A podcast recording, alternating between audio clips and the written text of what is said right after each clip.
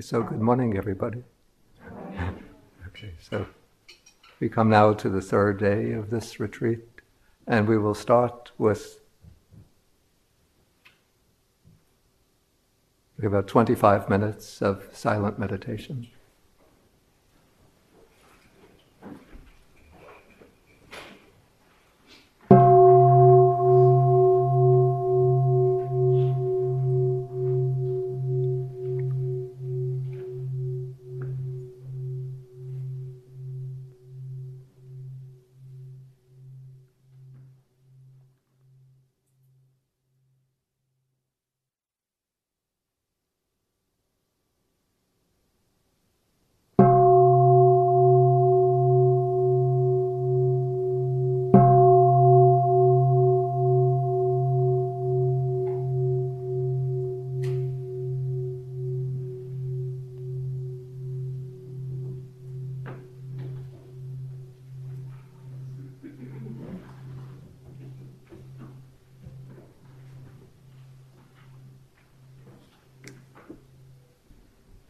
Okay, good morning, everybody. So I think we can start. And again, we'll begin with the verse of homage to the Buddha.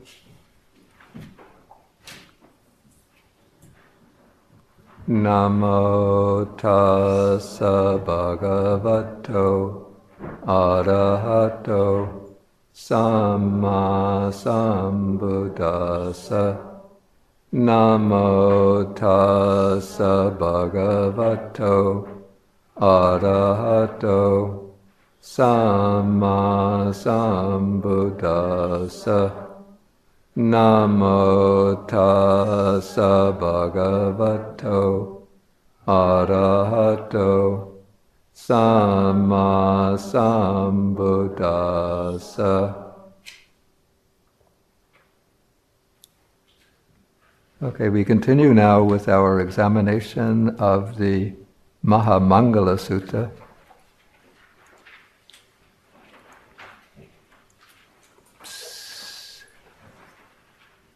And just, just get an overview of the territory that we covered yesterday.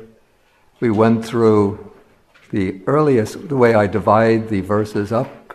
We went through the stages that deal with the proper orientation, gaining a proper orientation in life through cultivating the conditions for discretion, then establishing secure foundations, the inner and outer requisites for leading a wholesome, virtuous, beneficial life, then preparing oneself through education, training, a code of discipline then leading a virtuous life in the world, particularly by fulfilling one's family responsibilities, and then extending one's beneficence towards the rest of society, becoming thereby a pillar of society.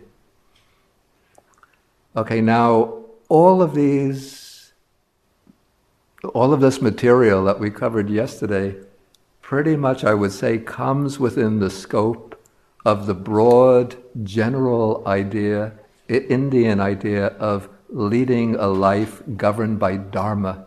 Dharma in this very broad sense of that principle or law of goodness and of truth that sustains one in one's endeavors to avoid misery and degradation and to lead an upright, virtuous life. And even though these principles are articulated with, I would say, with utmost purity and precision in Buddhism, but on the whole, they're not unique to the Buddha Dharma, but they would have been shared by the followers, perhaps of Jainism, the segments of the Brahmins who were not really sold dogmatically on the caste system. And so these kinds of principles are actually form the substance of the Dharma that was promulgated by the great Buddhist emperor King Ashoka about a hundred years or so after the time of the Buddha. So King Ashoka was ruling over many different segments or communities in India, different religious and spiritual communities. Yet he promoted Dharma very much like these verses that we've covered yesterday, not tying them uniquely to the Buddha's teaching. Okay, but now with verse seven, verse 7, the way I understand it, we're now entering gradually upon the special and unique domain of the Buddha's teaching. So, with this verse, we're starting out by making the commitment, that specific commitment to following the Buddha Dharma. And so let us recite the verse and translate it, then we'll take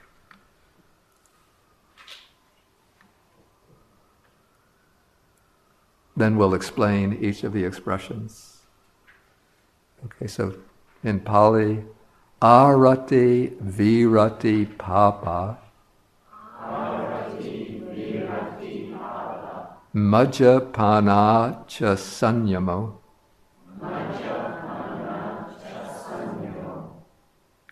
Appamado cha dhammesu. Etang mangalamuttamang.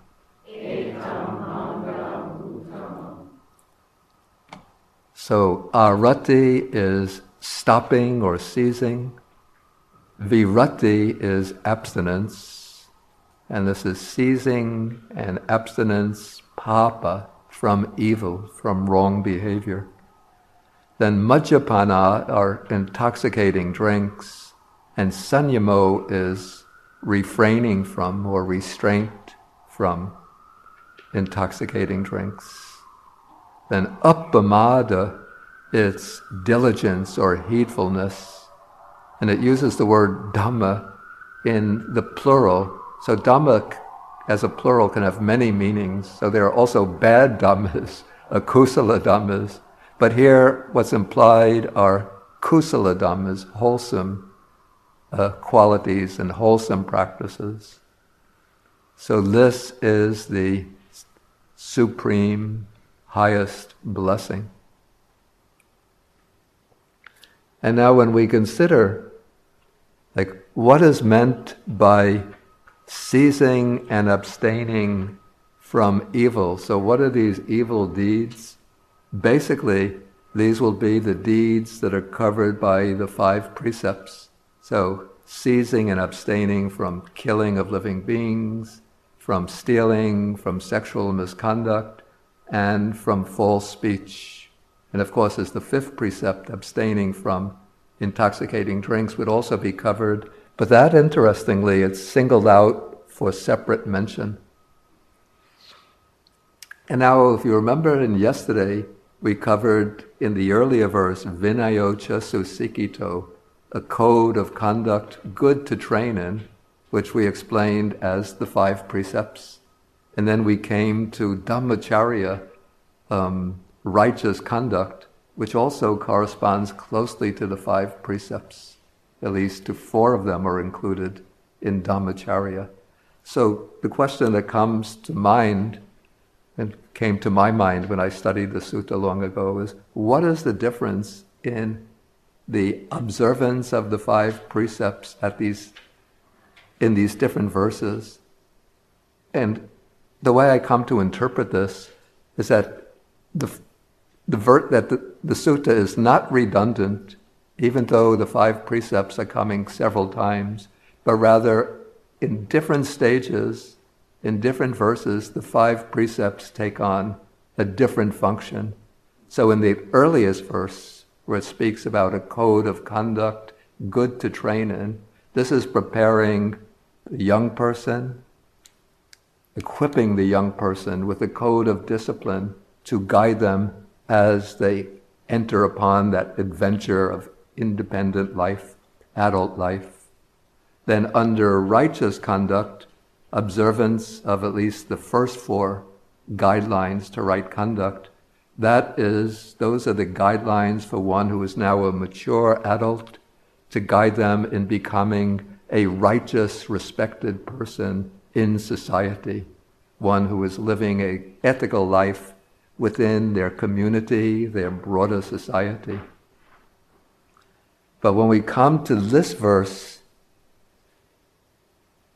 ceasing and abstaining from evil by observing the five precepts, the way I understand it at this point, one is making that specific commitment to observe the five precepts as part of the training in the Buddha's path. So, if you know the procedure, typically when a person decides to embrace the Buddha Dharma, what they do is to take the three refuges, then, right after the three refuges, the five precepts will be administered. And so though the five precepts are entering here implicitly the third time. What's different is the function and role of the five precepts. So at this point, we're making, I would say, the transition from the social ethics to the personal ethics as part of a path of spiritual training. And even though in the later verses we're going to move into the cultivation of the positive, wholesome qualities, here we have in this first line principles of restraint, of ceasing and refraining. And this is quite typical of the way the Buddha teaches. Like, even if you know the formula for the four right efforts, so the first effort is to abandon to prevent the arising of unwholesome mental states, then to abandon arisen unwholesome states. Only then, with the third right effort, one comes to cultivating wholesome mental states, and then the fourth, maintaining and maturing the arisen wholesome states. It doesn't mean that one first has to eliminate all the unwholesome before one could start to develop the wholesome. But the general, sort of from a logical rather than a temporal point of view, one has to at least start to remove the unwholesome in order to create space in the mind and in the heart for the wholesome to start to emerge and to blossom. This is a little bit like a gardener who wants to develop a garden. First, the gardener has to take a survey of the garden and then to remove the weeds uprooting the weeds. Only then can the gardener start to plant the beautiful flowers or vegetables, whatever they want to plant. Okay, now the commentaries explain, sort of building on the way these words are used in the suttas. Here's my scratch pad. Okay, here it is.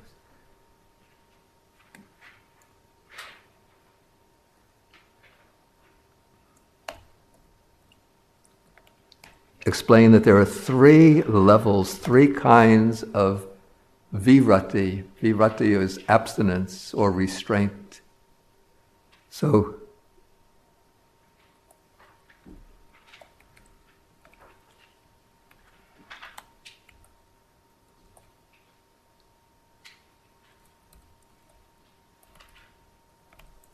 I don't want to overwhelm people with Pali words, but, but it's just useful for me. Okay, sampatta virati. This is the kind of abstinence or restraint that takes place, I would say, in a natural and ordinary, under natural and ordinary circumstances, where one hasn't undertaken a specific code of discipline, but one encounters a situation where one is tempted to do something that would violate the principles of basic ethics and yet, one then reflects through on, on one's past training, one's upbringing, one knows, ah, that is wrong. I shouldn't do that. And just naturally, one abstains. For example, if we go back to the time when I was eight years old, the story that I told you yesterday, when I saw that pen and pencil set in the store window, and my mother left her pocketbook on the table. Now, if I was properly ref- reflecting properly, I would have thought to steal my own mother's money is wrong, and I would have left the pocketbook there. But instead, being a bad boy. okay, so this is natural, we call it natural abstinence, or abstinence on the basis of just personal reflection.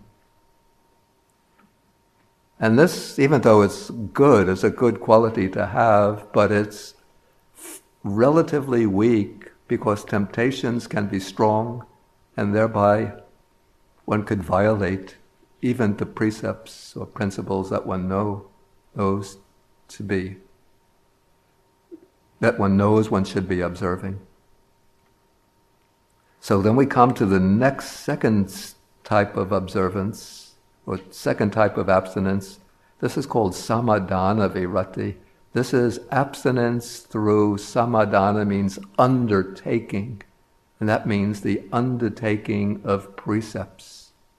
So in this case, one undertakes, for example, the five precepts, and then when one encounters a situation where one is tempted to do some unwholesome action, one then considers, I have undertaken these precepts before in front of, say, the Buddha image and in front of my teacher and preceptor, I've undertaken these five precepts. So if I were to violate this precept, I would be transgressing my pledge to the Buddha and to my teacher and preceptor that I will observe, live in accordance with these precepts. And so this is the stronger type of observance based on undertaking precepts. The third kind of abstinence is called samucheda virati. Samucheda means cutting off or eradicating. And this is the kind of abstinence or restraint that takes place in a noble person, the Arya Pugala, one who has reached the level of attainment or realization by which they have eradicated the defilements that can lead to this unwholesome action. So it's said, for example, in the case of the stream enterer, the one on the first stage of enlightenment, that they're incapable of violating, deliberately violating the five precepts. So that possibility of breaking the precepts has been cut off.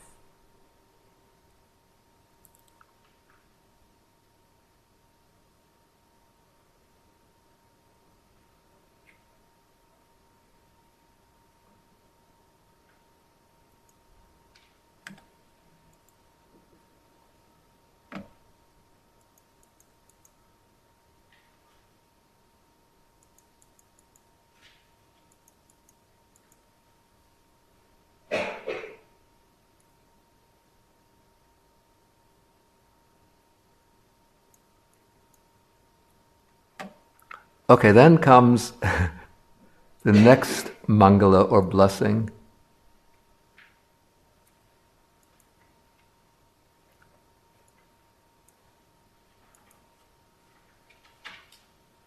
Okay, we could take it from here.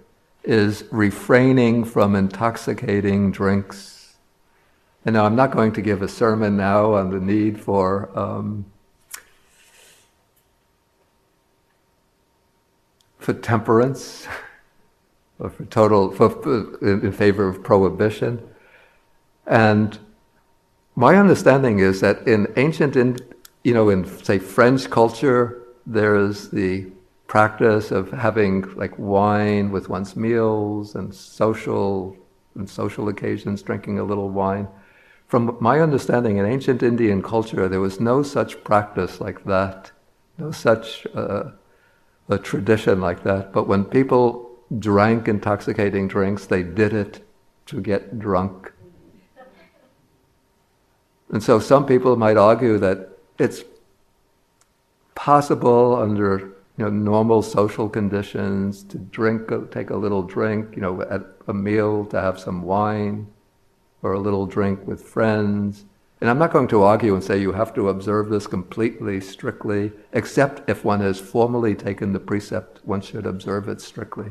I'm not going to say, though, that having a little wine at a meal is going to impel one to go out and start killing and stealing and so on.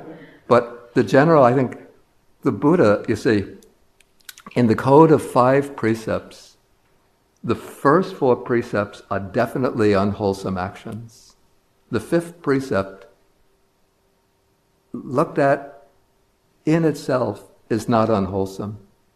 But, but the Buddha understood that when people drink and then they can't control their drinking, and often people who think they can control their drinking deceive themselves about it. That's just so common. But once people start drinking, then they lose their sense of restraint, of self respect, their sense of conscientiousness. And then it's very easy, relatively easy, to fall into violations of the other four precepts. And so it, one could start lying, maybe boasting falsely, or lying to one's family and friends to cover up. When you come home, your wife asks, Were you drinking? Oh no, I was doing some work at the office. And then, if one is in hard times, then one could start stealing. If one meets an attractive but potential sexual partner, one starts breaking the third precept, and even one loses the sense of restraint to such an extent that one can kill. And in fact, we have here this is a, a, passage in that same sutta that I referred to yesterday, where the Buddha lists many factors of the basic moral life Sutta number 31 in the Digha Nikaya. So the Buddha speaks about six negative consequences of indulging in intoxicants. So there's loss of wealth, since one starts spending all of one's money on first on drink, and then one starts spending on other things without any consideration of how much one is losing increase of quarrels, people start fighting, and they resort to violence when they get drunk. One becomes more susceptible to disease, one gets a bad reputation, shameless exposure of the body. Maybe people do that when they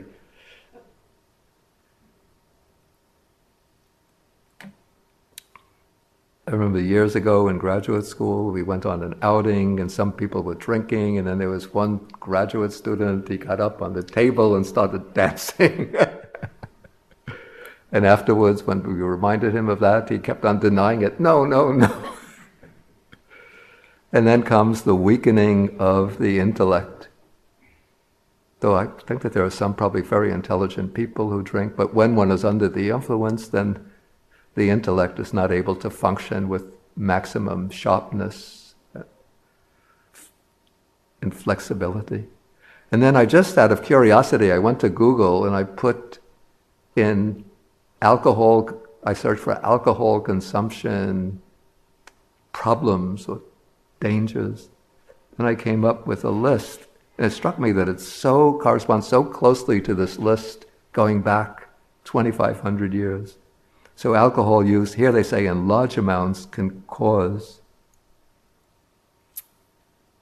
things like car crashes, falls, burns, drowning, intentional injuries such as gun violence, sexual assault, domestic violence, on the job injuries, loss of product- productivity, increased family problems and broken relationships. And I think a very high percentage of broken homes in America are due to alcohol consumption. Alcohol poisoning, number of diseases, liver disease, nerve damage, sexual problems, brain damage, and so on. This was drug free world, drug, drug facts, alcohol.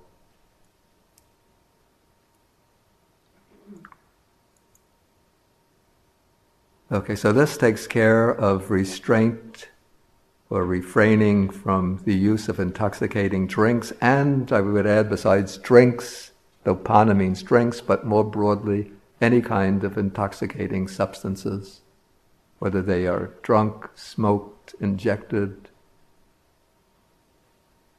and swallowed. And then the last item here, it's a very broad category. The key word is appamada, which means it's the absence of pamada. Pamada is what we translate as heedlessness or negligence.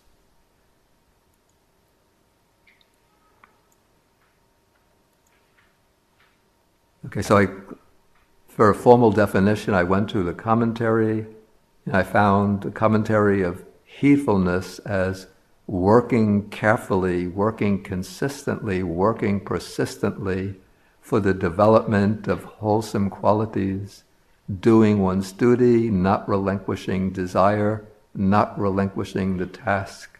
So, this is persistence and consistency in cultivation. And then the Buddha praises this factor of heedfulness very highly.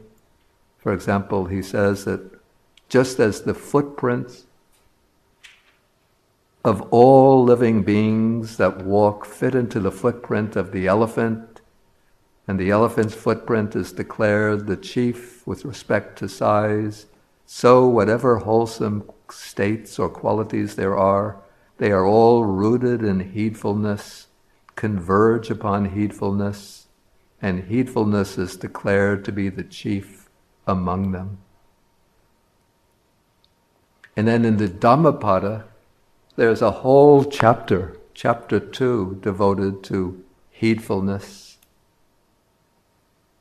In fact, the first verse in this chapter, well, I don't have it here, but it says that heedfulness is the path to the deathless. Heedlessness is the path of death. Those who are heedful do not die well, I mean, that shouldn't be taken too literally. Whereas those who are heedless, even though they're alive, they're as, it is as if they are already dead. And so this verse says, by heedfulness, which goes along with things like self discipline, self mastery, the wise one can make a flood, uh, an island that no flood can overwhelm. The foolish person indulges in heedlessness but the wise keep heedfulness as the best treasure.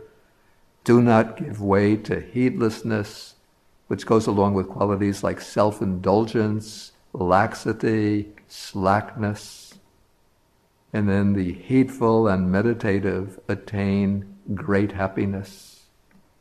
And to give special emphasis to the quality of heedfulness, the Buddha, just before he was to pass away, his very last words were all conditioned things are subject to, to vanish vaya dhamma Sankhara. Attain the goal through heedfulness. The older translators used to use strive on with diligence.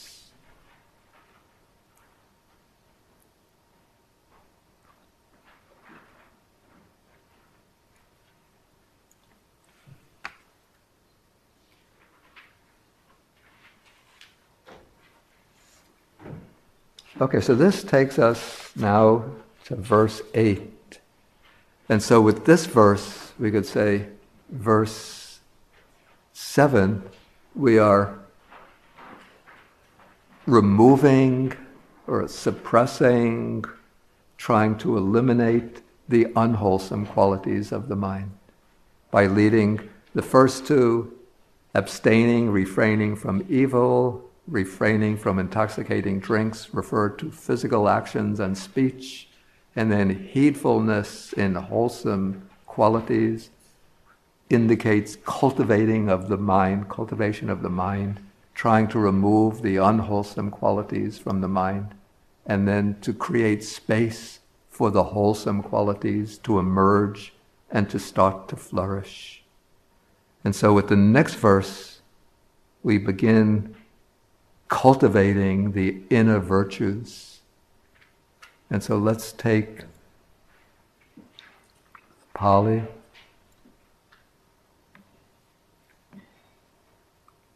And here I should actually expand this. I say cultivating inner virtues.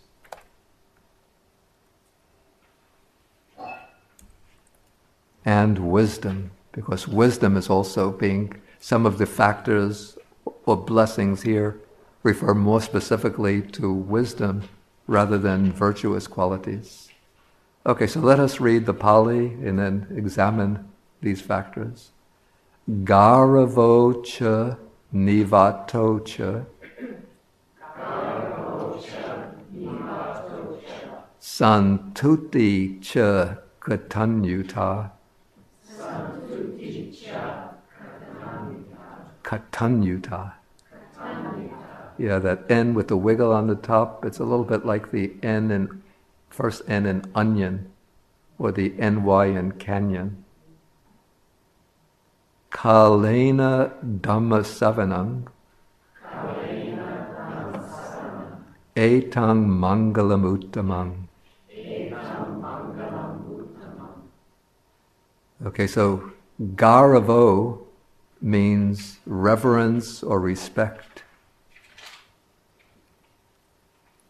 And it's actually, the word Garavo is related to the word guru. Yeah, you see the word guru, which comes to mean like a spiritual teacher. More, it's used more often in Brahmanism than in Buddhism. But the original meaning of guru is heavy. And so the person to whom one ascribes a heavy significance, the significant other in one's life, not one's spouse, but in terms of spiritual training, the heavy one is the guru, and so the proper attitude towards the guru is one of reverence and respect. And so from guru, oops, one gets a certain process of word transformation. You can see it more clearly in the Sanskrit Gaurava.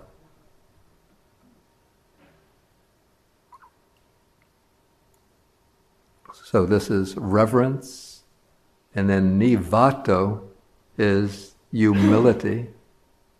Then santuti is contentment. And katanyuta is what we translate as gratitude. Then comes kalena. Kalena means in time or at the proper time. Dhamma savanang, listening to the Dhamma, hearing discourses on the Dhamma. So this is the supreme or highest blessing. And it's interesting, and I think an extremely important point here.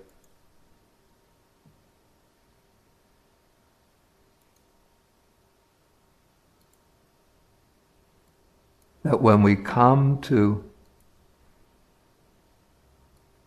cultivating the inner virtues and wisdom, the first quality that is mentioned in this verse is reverence and respect. Because it's reverence and respect, this is in the context of the Buddha Dhamma, towards the Buddha as the supreme teacher, respect and reverence for the Dhamma itself as the teaching, respect and reverence for those who transmit and teach the Dhamma. That is what opens up the mind and makes it accessible to all the other teachings that follow. If one doesn't have that respect, you know, one comes to the Buddha sort of to listen to the Dhamma, but one has the attitude, you know, what does he know? You know, this we're in a democracy now. Everybody is just as good as everybody else. So let me just look at the teaching as critically as I can. And what are these monks or nuns teaching the Dhamma. They shave their head, they put on these special robes, and they think they're something special. But, you know, we don't have to have any respect for them. And what is this teaching? Just, you know, there's one teaching, another teaching has, it's just an opinion of one, one man who says, I'm the enlightened one. So if one doesn't have that respect, then you know, you could become like a brilliant scholar of Buddhism and write, you know, books and papers and articles and get awards. And but one is not going to develop along the path of Dhamma. So to develop along the path, one has to open up one's mind with respect and reverence. And so this is the you know, special spiritual meaning of reverence. But I also think one could give this quality of reverence or at least respect a broader meaning, the way I try to see it in contemporary life, to have initially a respect for every other human being, regardless of their degree of knowledge, whatever religion or faith they're following, or no faith at all, whatever tradition they come from, whatever ethnicity, color of skin, religion that they're following but to have a basic respect for all human beings just by virtue of their humanity, to recognize and to develop this respect. What I find is useful to reflect on the fact that every human being, as I call it, is a center of subjective experience. So everybody, in a sense, is the center of their own world. And we could say that the world is, in a sense, reflected in every other, in every human being, in every person. I know there's a saying in the Jewish religion that if one saves the life of a human being, one is saving the whole world. So because each person is a not only located within the world, but is in a sense an embodiment of the world and a reflection of the world. So one should treat all beings with or at least all human beings, with a certain degree of respect.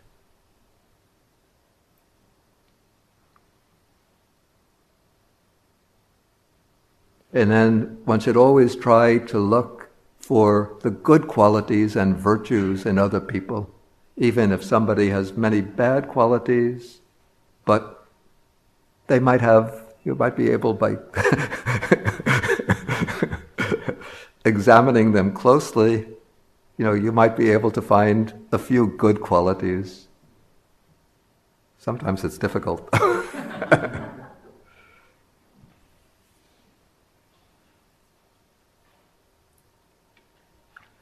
okay, then sort of the counterpart of reverence is humility.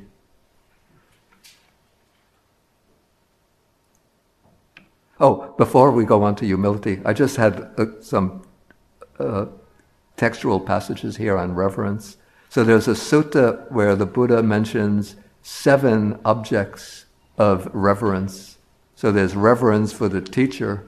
This is the word used here is satta, which is a reference to the Buddha himself as the teacher.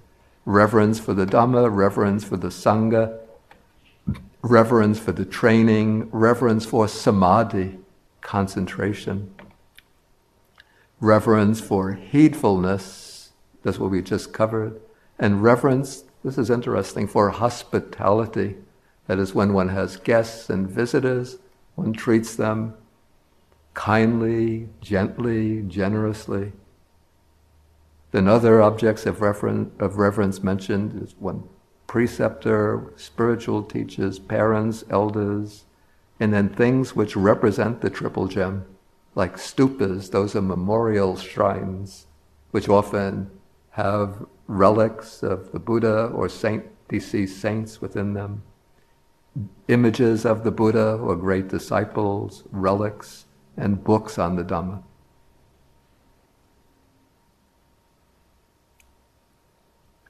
Okay, so then the counterpart to reverence is humility.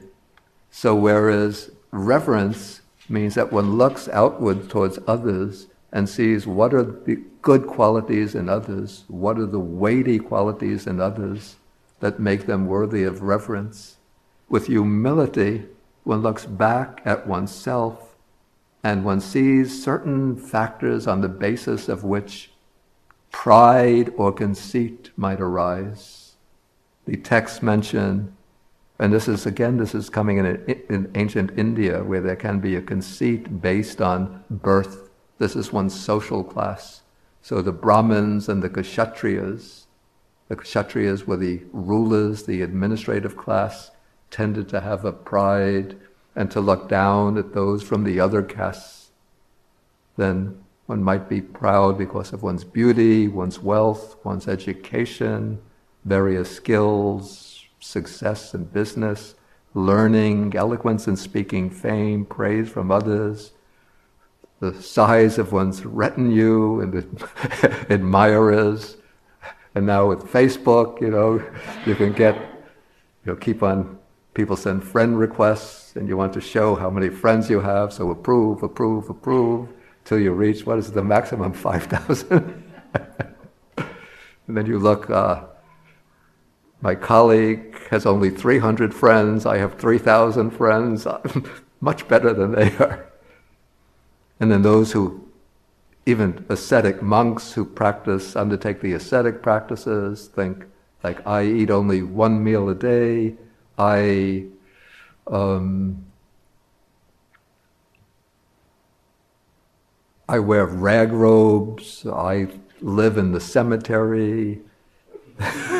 That's one of the one of the practices. Or even skill and meditative attainments. All of these can become subtle the basis of conceit or pride or vanity. And so when one develops this conceit, then it becomes an obstacle to one's practice. And so no matter what kinds of skills one has, whatever practices one undertakes, whatever achievements one might reach, one has to develop an attitude of humility towards those achievements. And so I have some notes here that the humble person is soft and gentle and can be easily trained. And also, what's extremely important in the group is that the humble person can get along easily with others, whereas the proud person always wants to be given special treatment. And if they are just treated as an equal, they resent it and they'll get into conflict with others. And also, the humble person, just like the respectful person, the humble person can accept advice and correction.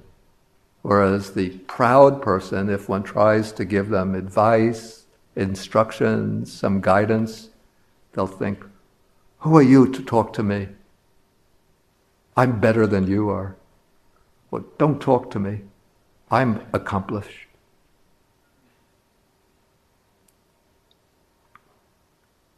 And then I found here a sutta. I think this is the Majjhima Nikaya. Okay, so this is the difference between what is called the bad person, the asapurisa, and the good person. So the bad person, and he's Buddha speaking in a monastic context, is one who has gone forth from an elite family, and he thinks, I've gone forth from an elite family, but these other monks have gone forth from lower class families. So he praises himself and disparages others because of his family. But the good person thinks it's not because of one's elite family that greed, hatred, and delusion are destroyed. You know, somebody coming from a humble family can enter upon the right way of practice and should be honored for that, praised for that. And so, putting the practice first, he doesn't praise himself nor disparage others because of family. And then this is applied to many other things besides family.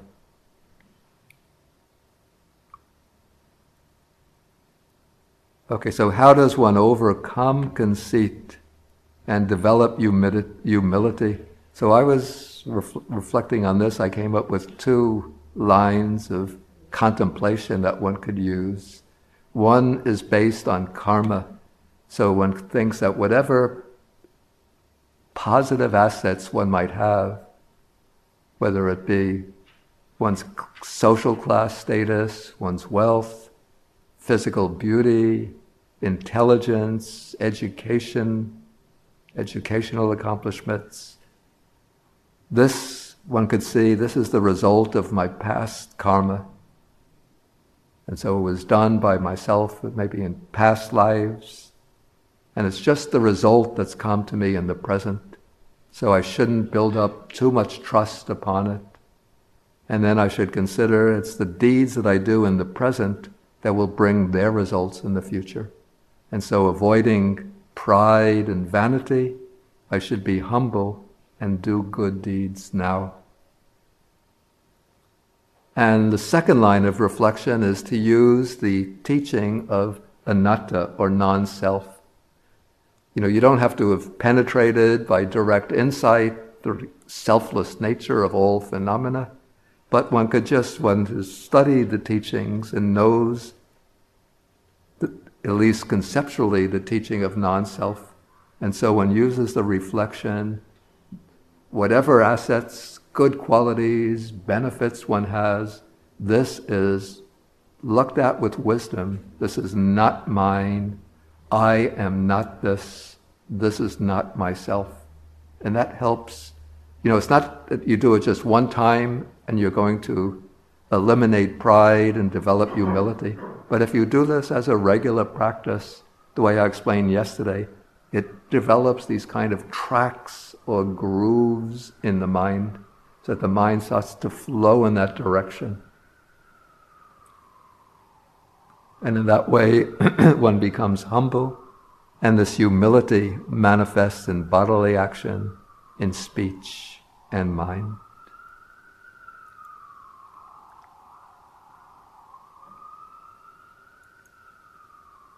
Okay, the third mangala or blessing in this verse is contentment. And this is extremely important in the monastic life where one has gone forth and one is dependent upon the generosity of others for one's basic requisites. And so we're taught again and again that we should not be too demanding upon others because others offer to support us, but we shouldn't sort of take advantage of the generosity and kindness of others by demanding things from them. And so it's said that to explain contentment, that the monk is content with any kind of robe and speaks in praise of contentment with any kind of robe. And when he, if he doesn't get a robe, of course, he has to, means that he doesn't get a new one. He's not going to go around naked. But if he has to use his old robe for a long time, he doesn't get agitated. And if he gets a new robe, then he might discard the old one and make use of the new one without being attached to it. And he doesn't in humility, he doesn't praise himself and disparage others because of this. And that applies to the other requisites like alms food, dwelling place. And then the fourth here is that the monk finds delight in meditation and delight in overcoming defilements, but he doesn't praise himself or disparage others because of this.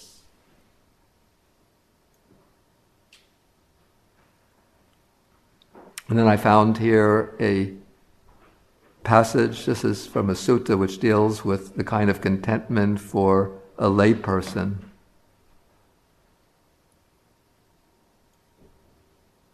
Okay, so the layperson works and acquires wealth, and then when he thinks that I've worked, that I've done my work and acquired this wealth, he experiences happiness and joy.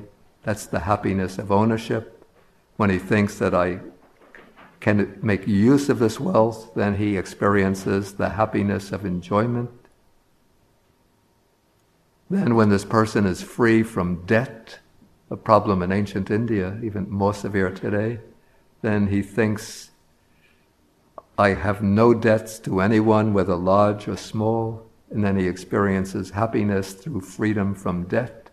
But what the Buddha praises is the highest type of happiness is the happiness of blamelessness that one behaves blamelessly by body, speech, and mind, and then one thinks I am endowed with blameless bodily, verbal, and mental conduct, and so one enjoys the bliss of blamelessness. then the next blessing is called katanyuta, gratitude. And gratitude is a free translation of the Pali, which comes from katta, which means what has been done. And then it, there's the verbal root nya. Hmm, which means to know. And from this, we get nyuta. So, katanyuta means literally knowing what has been done, knowing the benefits, the help, the assistance that others have conferred upon us.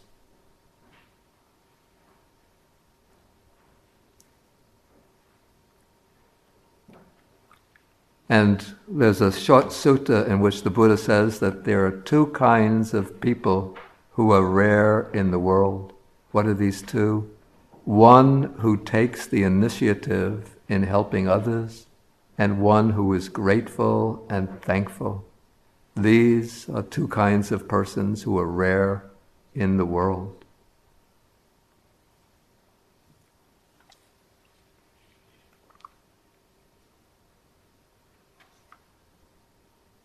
Okay, so I have here a note on three stages in, we call it the deepening of gratitude.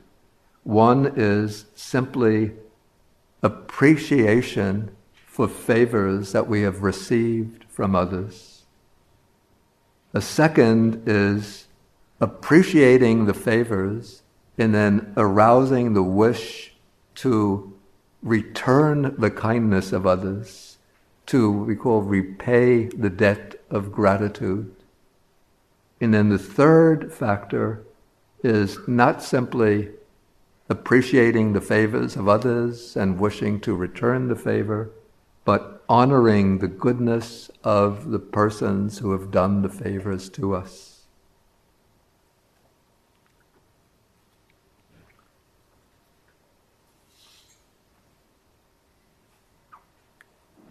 And so, you know, we often take the favors and help that we receive from others for granted in our lives.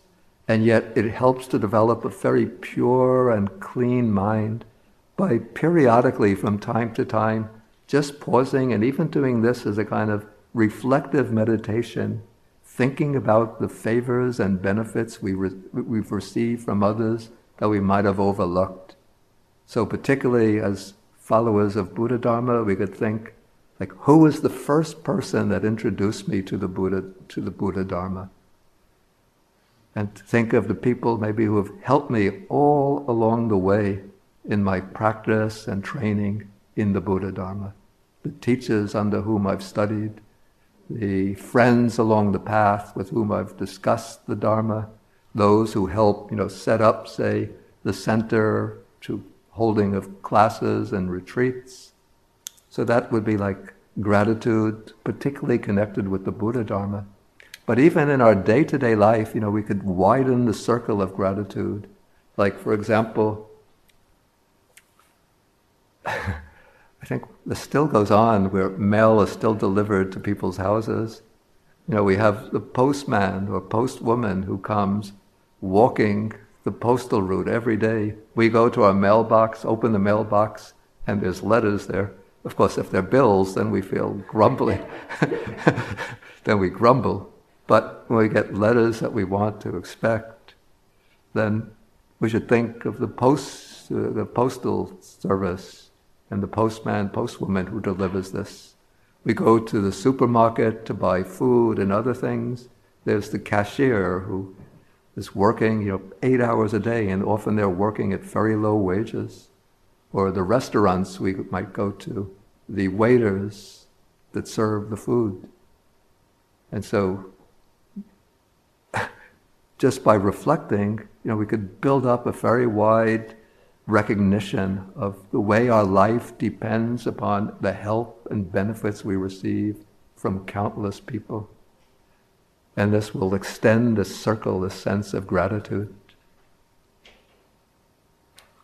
Okay, then comes, so all of these that we've covered so far, these I call like building up virtues reverence, humility, contentment, and gratitude. But now we come to a factor which is concerned with developing wisdom, and this is timely listening to the Dhamma, hearing the Dhamma. And we have to remember in the Buddha's time, there were no written books on the Dhamma. In fact, there was no writing, writing was not used to, to record the Dhamma. So to learn the Dhamma, one has to go listen to Dhamma talks.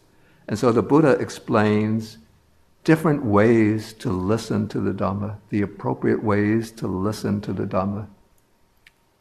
I found one sutta it speaks about three ways of listening to the Dhamma, and it describes the three types of people according to the way they listen to the Dhamma. The person with inverted wisdom. So, this is a person who often goes to the monastery to listen to the Dhamma, and the monks teach him the Dhamma. And, but while he's sitting in his seat, he does not attend to the talk at the beginning, middle, or end. That, and I know many, many people like. After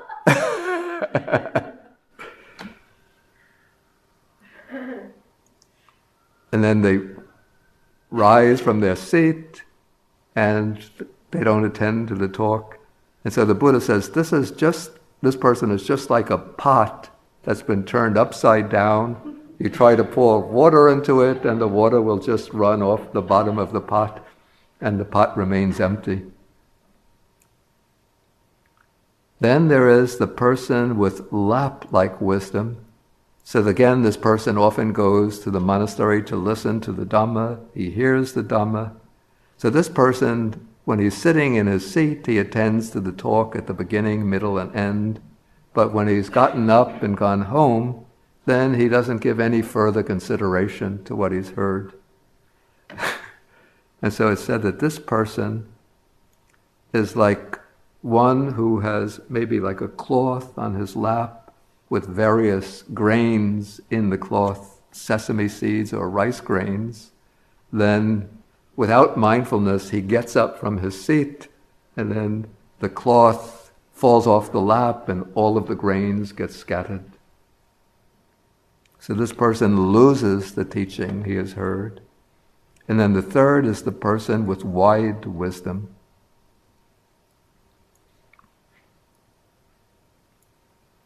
Okay, so this is the person, again, who often goes to the monastery to listen to the Dhamma.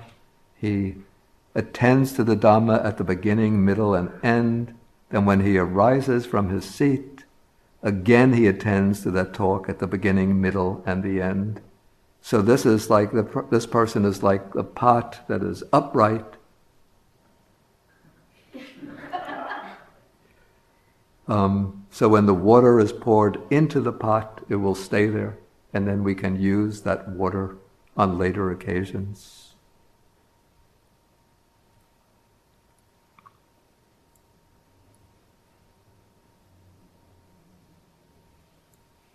Yeah, there are some, I don't want to go into this, these are like wrong ways to listen to the Dhamma, right ways to listen to the Dhamma. We could just take the right ways Okay, quickly, not disparaging the speaker, thinking to cut down this. You know, some people go to listen to Dhamma with the idea of being fault finders, you know, to find what are the faults in the speaker. You know, he's bad voice, doesn't enunciate his words properly, he's mixing up the teachings, he has a limited grasp of the teaching, or one disparages oneself oh, I'm so stupid, I can't understand anything. One disparages the talk. Oh, one, this is one does not disparage the talk. One is wise and intelligent. And this is important. This goes with humility. One does not imagine that one has understood what one has not understood. So one is always open minded, wanting to understand more. Actually, I didn't find the passage that I want. But There's another passage which speaks about how to learn the Dhamma properly. And so listening to the Dhamma is actually the first step in what I would call a five step program of Dhamma education. So, first one listens to the Dhamma, but then the Buddha says one should retain in mind the Dhamma that one has heard. And a good way to retain that Dhamma in mind, you know, back in the Buddha's time, people had very sharp memories because it was not a literate culture. So the memory cells of the brain, the memory section, was much more active, much more, its absorbing capacity was much greater. Today it's atrophied to some extent because we're dependent on words, on, on a written language. So the good way to retain the Dhamma is, I see some people are doing it right now, taking notes. So then when you go home, don't think, what did Bhikkhu Bodhi say? Um, um, yeah, he's a very nice guy. Um, but you have your notes so you could review them. then you really come to understand all the implications of the Mangala Sutta. So retaining in mind, then the way to strengthen the memory, the third step is reciting verbally. And this is practiced in the Buddhist countries like Sri Lanka, Burma, Thailand.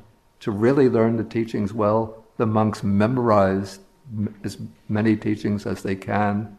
And there's a practice that's done in the evening of walking back and forth, like on the walkway, memorizing the texts.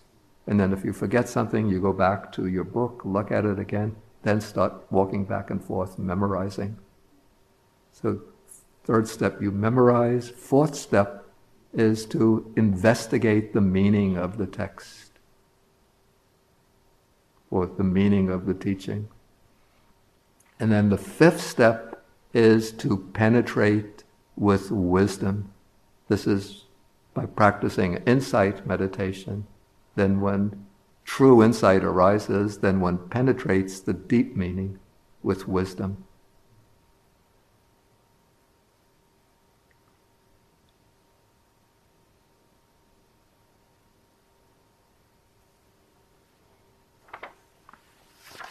Okay, so it's 11:30 now, so I think it's time that we can take our lunch, our meal, and then we can come back at 1:30 and then do the afternoon sessions.